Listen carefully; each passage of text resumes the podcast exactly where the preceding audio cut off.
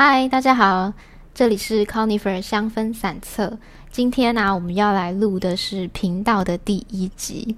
那当然就是要来介绍一下，说，诶，我的频道到底想要跟大家分享什么东西哦？那按照惯例，先来自我介绍一下喽。我叫 Conifer，平常啊，我是一位芳香疗法的讲师。那以前我从事的是天然物质的生化研究。那到后来呢，我是到化妆品相关品牌的公司里面去做企划跟开发。那当时其实我投入了非常非常多香气、精油还有保养品的设计开发。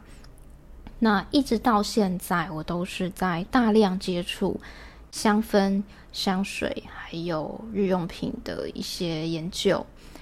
那自己对于香气的记忆跟连结性敏感度是还蛮高的，当然不能说自己非常厉害，因为我也并不是什么专业的调香师啊，只是自己在因为呃工作的关系，所以对于香氛的语言沟通还有开发上面累积了一定的经验啊，那。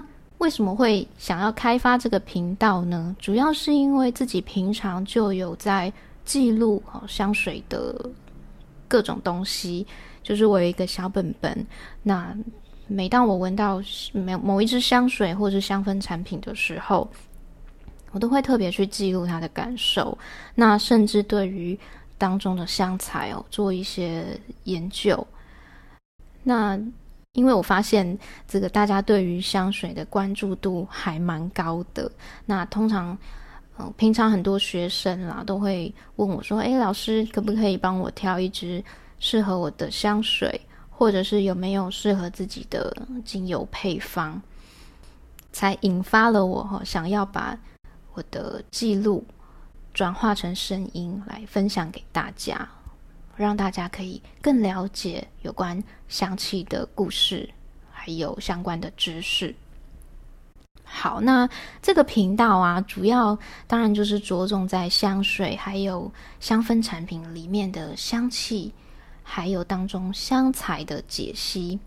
有时候我们常常会在挑选香水的时候啊，就是当你还没有办法去闻到这支香水是什么味道的时候。我们就会去，比方说网络上去查它的这个三调表，去看一下说，诶，它的前中后调分别呢写出了哪一些香材，用以来判断说，诶，这个里面所写的香材会不会是我喜欢的，或者是诶，会不会是我讨厌的？用这个三调表来做最初的判断，哦，跟这个理解。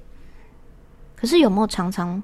会遇到一个状况，就是说，诶，当你看见哦这个三调表里面出现一些很奇特的香材，比较少见的，比方说像仙人掌，甚至我们比较常见的也是啦，琥珀、安息香，呃，你真的有办法去想象它的气味吗？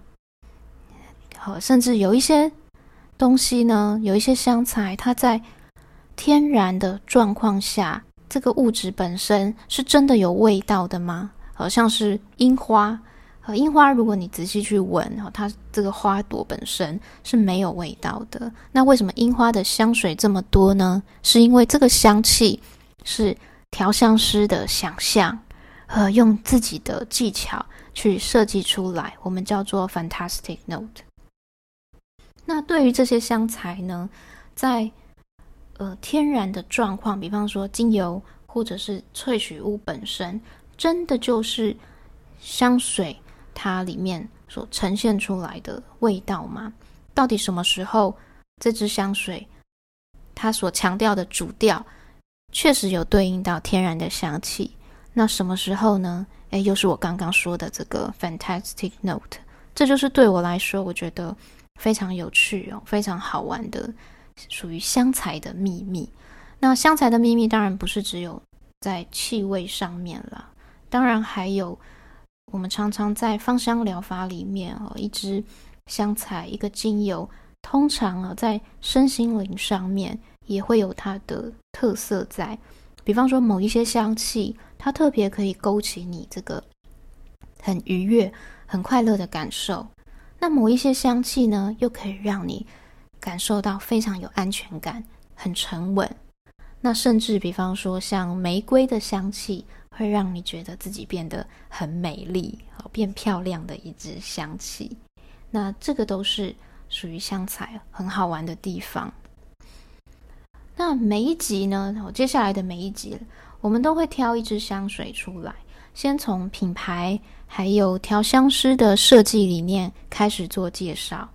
那接着呢，再一起进入我的香气散册。我们一起徜徉在香气中，那我会用我的文字、我的声音去表达我对这支香水的感受，然后尽量呢去描述它这个前中后调的三调变化。那接着呢，我会在这支香水里面特别挑出一支香材来做介绍，哎，一起小小的科普一下，它在像是芳香疗法。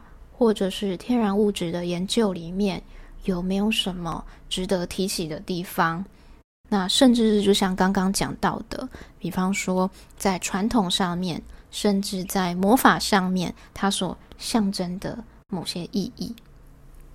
这个目的就是想要让大家哈可以更了解香材的一些内容，而不会每一次看到三调表的时候都感到有一点彷徨。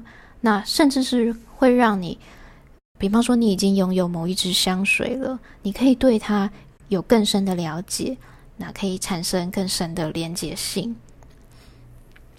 好，那当然最后呢，我会再聊一下这次介绍的香水适合什么样的人，还有什么样的场合呢会适合这个穿上这一支香水。那你会发现很好玩的就是。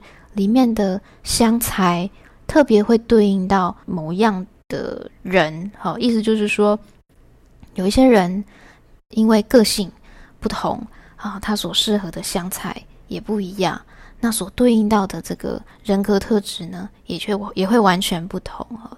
那这个其实也是呃很值得聊的地方啊。好，那我这个频道啊是针对像是喜欢香水的你，喜欢植物。或者是芳香疗法的你，还有如果你想要挑一支属于自己的命定香啊，或是送给特殊的人的香气，那当然啦，如果你纯粹只是想要找一个声音让自己比较好睡觉的话，也都非常欢迎你收听我的频道。好，那这里是 Conifer 香氛散册，我们下次见喽，拜拜。